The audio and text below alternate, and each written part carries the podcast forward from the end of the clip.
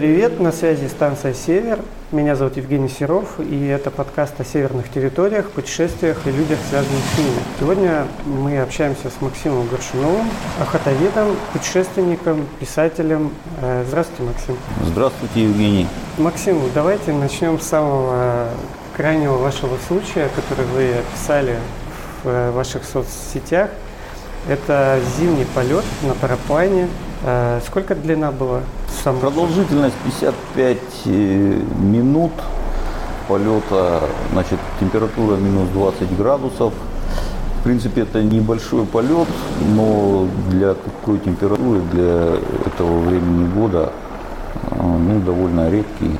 Если брать по дорогам расстояние 8 плюс 11, ну где-то около 20 километров над тайгой, горами, плата горными и потом над Охотским морем и до острова Недоразумения. Ну, то есть вы взлетели с э, перевала и полетели на остров, до вас никто так не летал? Да, мы много летали на перевале. Сейчас стараемся, значит, первый Арманский перевал, ну, вообще он Магаданский считается, мы называем Арманский. Значит, там оставляешь машину на стоянке, уходишь на сопку, стартуешь, ну и все, в общем-то, ищешь динамические потоки, термические, если есть, но зимой их нету или они слабо выраженные. И потом летишь в соответствии со своими намерениями путешествуешь, можно сказать, наслаждаешься видами. А в чем сложность именно зимних полетов? Потому что я так понял, что кроме вас практически никто зимой вот в такую температуру не летает в Магадане. Основная сложность – это температура отрицательная. Или открытый всем ветрам – это первое. Ну и второе – термические потоки или их вообще нету, или там очень слабо выражены. И поэтому приходится на э, динамическом потоке, либо на потоке образованном с течением, там, столкновением ветров, поднятием слоев. Вот. Но очень сложный рельеф и ветра с разных сторон. И выбираться сложно, если приземлишься где-нибудь вне цивилизации. Но так раньше летали много, часто. Но в основном, да, летом. Ну а почему именно вы зимой летаете? Люблю летать, нравится состояние полета, виды. То есть даже чтобы никакие препятствия не мешали? Нет, ну выбираешь погоду все-таки. Ну мороз мне как бы не препятствует. В общем-то, возле Магадана таких сильных морозов, как на Колыме, на центральной, в общем-то, нету минус 20, минус 24 тоже в полете. Но еще крыло, я летал самое минимальное минус 35. Я знаю, людей трескались крылья от мороза. Но это уже на земле, когда они приземлялись. При соприкосновении с грунтом были трещины. Ну, если э, говорить о полетах, какой самый интересный у вас был полет? В вашей книге, вот которая за бивнями, да, тут есть рассказы. Я прочитал, что вы летали в том числе в Пусане в городе? Какой у вас самый запоминающийся полет? Самый запоминающийся был вот совсем недавно, э, этим летом. Я от Талы над горами, над тайгой пролетел до реки Булюнда и чуть-чуть дальше, мог бы еще дальше лететь, но там уже и дороги заканчивались, и товарища мне ждали, так что мне пришлось развернуться, снова искать потоки, набирать, чтобы вернуться к началу дороги, которая до Буэнды доходит. Там был и рекорд высоты, рекорд дальности и еще что-то, я уже забыл, какой-то показатель тоже выдающийся. Но вообще полетов очень много таких запоминающихся. В Пусане, там просто над большим городом летел, я тогда только начинал, на чужом крыле, э, разгон между молодых сосен там очень сложно стартовать было. Ну и хорошо полетал. В принципе, думал, что будет страшно, но когда уже взлетел, все привычно, нормально. Над билдингами, над кварталами, там очень большие дома, высокие. Сейчас не помню, сколько этажей. Оживленные трассы, лэп не такие, как у нас. Ну, все это благополучно я пролетел, выбрал площадку строительную и приземлился. Да, в книге написал об этом. А так, в общем-то, у меня еще наверное, на пару книг есть материала, просто надо сосредоточиться, сесть, написать. Ну, если вернемся к книге, самая большая повесть да. за бивнями. Вкратце, если для тех, кто, ну, наверное, многие не читали, что вы, будучи э, студентами э, да, да. из Симчана, пошли за 500 километров, если общий путь брать. Общий путь 1200 или 1700. 1200 пошли в Якутию э, по ориентиру, что где река Исачная выходит из гор, искать бивни. То есть это очень такое авантюрное приключение. Э, и в книге ну, преподносится тоже именно так. Интересно очень читать. И вот вы не расскажете, как э, вообще, то есть вы были готовы к, так, к такому маршруту? То есть то, что вы там без спа- спальники были какие-то советские тяжелые, вы без них спальники раньше да были тяжелые, в общем-то для меня проблем не было такого ни насчет расстояния, ни насчет э, вообще никаких проблем. Я потому что все время ходил поближе, но у нас в основном походы за каким-то делом. Ну, собрались, да, с товарищем вдвоем, пошли 28 дней, больше тысячи километров. Ну, часть... Нашли бивни, как ни странно, потому что очень было слабое описание. Вот. А так кости мамонта, принципе, довольно много где есть. Только надо искать. Ну, в книге как раз и написано, как там что. Ну, еще удивило, что вы их потеряли, и потому что вам нужно было срочно вернуться, вы просто поехали дальше и ну, уже налегке. Но вы себе представляете большие реки? Ну да. Где, где там искать, когда все утонуло? Можно водолазную экспедицию снарядить, поехать, поискать. Да, интересного много. В общем-то, что зимой, что летом, осенью, без разницы. У нас Колыма и Чукотка, если еще Камчатку взять, это целый мир отдельный. А чем занимаются, чем занимаются охотоведы? Вот э, ваша... Охотовед – это специалист охотничьего хозяйства, э, либо вообще специалист по природе, по ее охране. Охотоведы работают в заповедниках, в научно-исследовательских институтах, в охотуправлениях вычисляют, сколько животных диких обитает на данной территории, сколько можно отловить, стрелять. В общем, занимаются охотничьими ресурсами, их охраной и их распределением, вычислением запасов. Ну, в общем-то, широкий спектр. По всему миру, во всех странах, даже в Люксембурге есть охотоведы. У Папы Римского нету только, а так везде есть охотоведы. Сейчас пошла тенденция больше э, к туристической охоте, профессиональное использование ресурсов уменьшается в связи со снижением цен, там, на соболи, например. Но все равно охотники промысловые еще есть, и немало занимаются люди. И в Магаданской области тоже. А ваша специализация морские млекопитающие? Ну, вообще все виды охотничьих животных. Ну, сейчас вот соболь в меньшей степени, в большей степени копытные, крупные. Медведь тоже, кроме копытных. А так 12 лет занимался морскими млекопитающими, но в основном их охраной и наблюдением. У вас э, вот в книге написано, что вы на китайском, японском, южнокорейском флоте. Это по рыбе я работаю. По рыбе? Ну, с млекопитающими тоже много связано. С чукчами был на морском китобойном промысле даже. В нашей стране, вообще в мире малым народам севера разрешено добывать китов для собственных нужд. Им выдают лицензии, разрешительные билеты. И они добывают серых, и гренландских китов. Очень интересная, опасная охота, такая немножко древняя. Все то же самое, как тысячу лет назад, только используют моторы на лодках и огнестрельное оружие, такие гранатометы небольшие, чтобы не было подранков. Один раз в тумане заблудились мы с местными чукчами. Ну и, в принципе, в Беринговом море уже думали, что приедем на Аляску долго блудили, но об этом тоже рассказ есть в книге. И в конце концов выехали к эскимосскому селу Сиреники. Ну, дальше уже сориентировались и благополучно на берег прибыли. А так в море тоже было много приключений. Там и пробоины были, и по тревоге один раз чуть-чуть не дошло до кораблекрушения, но все обошлось. Так я 13 лет в море провел. Ну, я имею в виду, работал. Так, в общей сложности, в командировках, наверное, 5 лет был.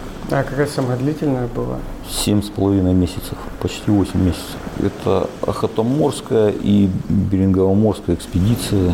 Там я на корейском флоте был, на российском. А так, в среднем 4 три месяца. С японцами работал, с поляками. А раньше они у нас рыбачили. Да вообще вся жизнь в путешествиях. И в тайге тоже начинал как промысловый охотник три года провел в нашей. Ну, у нас лесотундра в основном, тайга пойменная. В Иркутской тайге тоже охотился, профессиональная охота. Сейчас изучением животных, охотничьих видов занимаюсь. По вашей работе вы также вот сейчас говорили, что ходите в экспедиции. У вас была зимняя длительная экспедиция 6 месяцев, да, на... Да, была. В Магаданской области. Ну, для охотника это нормально. Потому что самое э, сложное это завоз, вывоз. Вот. Ну и в рамках научной экспедиции я тоже отправился в среднее течение Колымы. Ну и там находился 6 месяцев. Участок э, исследований довольно обширный. Времени хватило и на завоз, и на вывоз. Но приходилось, конечно, усилия большие прилагать. Потому что и мороз на Колыме там 52, и техника не выдерживает. Вот, и оружие не всегда работает. Ну, так, интересно. Ну, а как вообще подготовиться к таким температурам? Надо стать охотником и ходить в тайгу? Смотря какой цели хочешь достигнуть. Если это чисто путешествие, стоит пообщаться с путешественниками. В принципе, у охотника нет задачи путешествовать, у него задача извлечь прибыль, если промысловая охота. То есть окупить и еще значит, обеспечить себя. Если это зимние путешествия, там другая схема, там они тоже очень разные бывают, лыжные. Ну, похоже кое в чем, но все-таки отличается. Просто читать то, что тебе интересно, смотреть то, что тебе интересно, искать людей, и особенно опытных, они могут поделиться хорошим опытом, потому что в книгах много теории. Вот я смотрю, если YouTube там, во-первых, много скрытой рекламы. Например, некоторые палатки рекламируют, что очень хорошие, удобные. Или, ну, в принципе, можно их перемещать, а на самом деле все очень это сложно. То есть все своим путем достигается. Лучше спрашивать у опытных людей и у нескольких. Особенно если новые вещи берешь, то ты, получается, уже экспериментатор. Или новые дороги какие-то. Нужно быть готовым ко всему, ко всему. Может случиться все, что угодно. Вот э, попутешествовав и поездив по ну, довольно обширному району, да, району мира, региона, в чем вы видите отличие и особенность именно Магаданской области? Почему, ну, чем она может быть привлекательна для других людей из других регионов? А Магаданская область как раз и привлекательна тем, что тут меньше всего туристов вследствие того, что билет, например, на Камчатку и Магаданскую область там почти одинаково стоит, а на Камчатке ты сразу и вулканы увидишь, и океан, и там это все раскручено. А у нас именно дикость мест, потому что таких достопримечательностей, кроме остатков гулаговских лагерей, у нас особых мало. То есть в других регионах такие же есть. И люди, которые хотят насладиться полностью дикими местами, безлюдными, могут к нам спокойно ехать, путешествовать. Да, бивни можно искать. Насчет драгоценных металлов, там сложнее тема. Лоси у нас неплохие, одни из самых больших. Ну, там спорно, конечно, но являются самыми крупными, трофейные. Рыбалка хорошая, морская, речная. Найти много чего можно, только нужны энтузиасты, нужна реклама. Ну и самое главное, чтобы административный ресурс не мешал развязать людям руки. Тогда все пойдет. В Исландии люди живут, там вообще ничего, кроме кочек нету. ничего, процветает у них там. Ну, в Исландии сейчас очень много туристов, и недавно читал статью, что власти уже хотят как-то ограничивать поток, потому что слишком много. Ну, хорошо, у нас такой проблемы нет, с одной стороны, с другой стороны, плохо. У нас много неиспользованных ресурсов, тоже море. Можно даже драгоценные металлы, их на второй план отодвинуть, заниматься только морем. А у нас промышленных, промысловых пароходов очень мало. Сейчас мир стремится к урбанизации, народ ищет как легче. А какие из э, районов или конкретно мест ваши любимые Магаданской области? Ну, конечно, Среднеканский район, потому что я оттуда родом. Он в общем-то, огромные. Но самый интересный район, если брать по районам, это Амсукчанский. Он в себе сочетает ну, и Северо-Ивенский, и море, и материковую часть. Да все районы хороши. Тинькинский там, въезжаешь сразу, горный ландшафт такой вокруг трассы. Ну, естественно, Среднеканский я бы выделил, потому что родина. Ну, вы же там ходили, да, по остаткам лагерей? когда они еще были? Сейчас тоже похуже там? Лагеря как были, так и стоят, они разрушаются потихоньку. Ну, чем дальше, естественно, тем более сохраненные. Много чего найти можно. Народ обычно не вывозит. Когда мы туда приезжали, там были даже плакаты э, на кинобудке наклеены. Дома целые стояли. Сейчас не знаю, ну, наверное, лет 15 назад еще все было целое. Но 25 лет назад там еще люди жили. Нет, не 25, где-то 30, 35 лет назад, да, там еще те, кто в этих лагерях пребывали, но не хотели выезжать из поселков. Это в каком? На третьей фабрике там жила бабушка, я забыл, как ее называть, но оставались люди. Сейчас все, да, стремится к Магадану, как во всем мире, идет выезд с маленьких поселочков, переселение ближе к цивилизации. Больше работы, больше возможностей, больше сервиса. С одной стороны, правильно, поселки зарастают прям конкретно. Вот э, как раз недавний случай на остров недоразумения на параплане приземлялся. Оказалось, метко приземлился на аэродром бывший там даже треугольники для обозначения посадки вертолетной стоят. А его и не поймешь, что там была посадочная площадка, потому что все кучкой заросло. Хотя недоразумение очень рядом. И народ там живет, даже люди с пропиской там есть на постоянной основе. А, вернемся к парапланам и вот к вашему длительному полету, да? А есть же такое направление в парапланеризме, как а, именно длительные маршрутные перелеты. Билактур. Да, Билактур. Вы таким не, не занимались? Ну, это фактически то же самое. Для Билактура время нужно, потому что погоду можно прожидать очень много. А у нас обычно старт, ну, если залетел куда-нибудь далеко, остановился. Ну, мини, мини-бивактур можно так назвать, потому что тоже выходишь. Ну, однодневный только, да, получается? Или прям несколько дней? Несколько дней такого еще не было. Было, что выбирался, да, а что перелет, чтобы взлететь, просто тебе надо на сопку зайти. Ну, у нас места дикие, если что-то случится, то выбираться долго. Но в основном время ограничено. И вообще у нас термических полетов немного. Область холодная. Еще интересно, чтобы вы рассказали о э, соревнованиях по в которых вы участвовали. Да, в соревнованиях участвовали мы клубом, выезжаем, там некоторые ребята очень часто и много. Соревнования проходят ну, по договоренности, выбирается место, обычно уже налетанное, где много что известно. Определяются судьи, фонд. Вот у нас в Непале было Непал Open – предкубок мира. Ставятся таски. Задания. Задания, да. Как ты должен пролететь. Обычно несколько точек против ветра, несколько по ветру, боком. Ну высчитывается погода, какая будет, таск уточняется. Там они длятся 6 дней, 5. Бывает из этих шести дней только, только 3-4 дня полетных. Сначала взлетаешь, ну, когда в основном по очереди взлетаешь и входишь в стартовый поток, если такое есть, или долетаешь до него, входишь, набираешь высоту и ждешь определенного времени.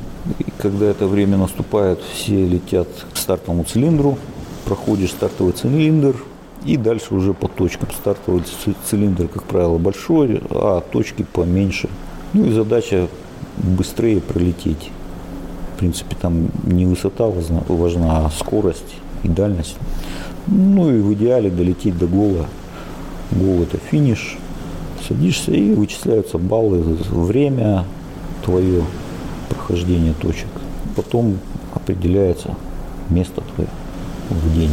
Причем даже матерые какие спортсмены могут попасть не в фазу и приземлиться возле старта.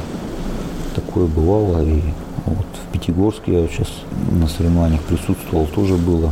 Очень интересное дело, много кто приезжает, соревнуется.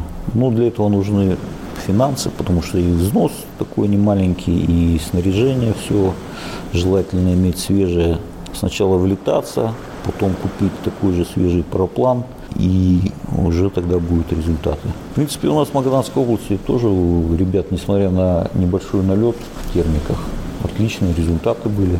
Вот. А так там с новыми пилотами знакомишься со всех стран. В принципе, их не так уж и много, поэтому более-менее все друг друга знают. И смотреть соревнования интересно, особенно к Альп. Там нужно преодолеть больше тысячи километров по Альпам. Э, используя только параплан, ну и ноги. Он идет онлайн, можно следить за пилотами. Вообще увлекательнее, чем футбол, чем хоккей. Вообще парапланеризм, он тем и хорош, что можно для себя уровни выбирать. Ну, лучше всего с морем сравнить. Можно ехать спокойно, наслаждаться в хорошую погоду, маловетренную.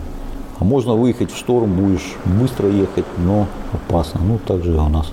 Лучше спокойный, но по обстоятельствам. Когда значит, ты смотришь, рассчитываешь, что рисков немного, а улететь можно далеко, ну, конечно, используешь эту погоду. У нас главное шанс не упустить. А где самый лучший полет для вас? Таких мест много. Пятигорск хорошее место. Там я уже два раза летал. Крым, из Крыма у нас все чемпионы, но он еще украинским был, когда я там летал. Башкирия, Таратау, там, в принципе, места мало облетанные, народу немного летает. Ну, Непал, хорошее место, правда, сейчас там закрывают полеты, надо новые искать. В Колумбии летали хорошо, в Эквадоре. Вот сейчас думаю в Бразилию поехать. А, может быть, принять участие в соревнованиях. Посмотрим по финансовым возможностям. Спасибо за разговор. Пожалуйста.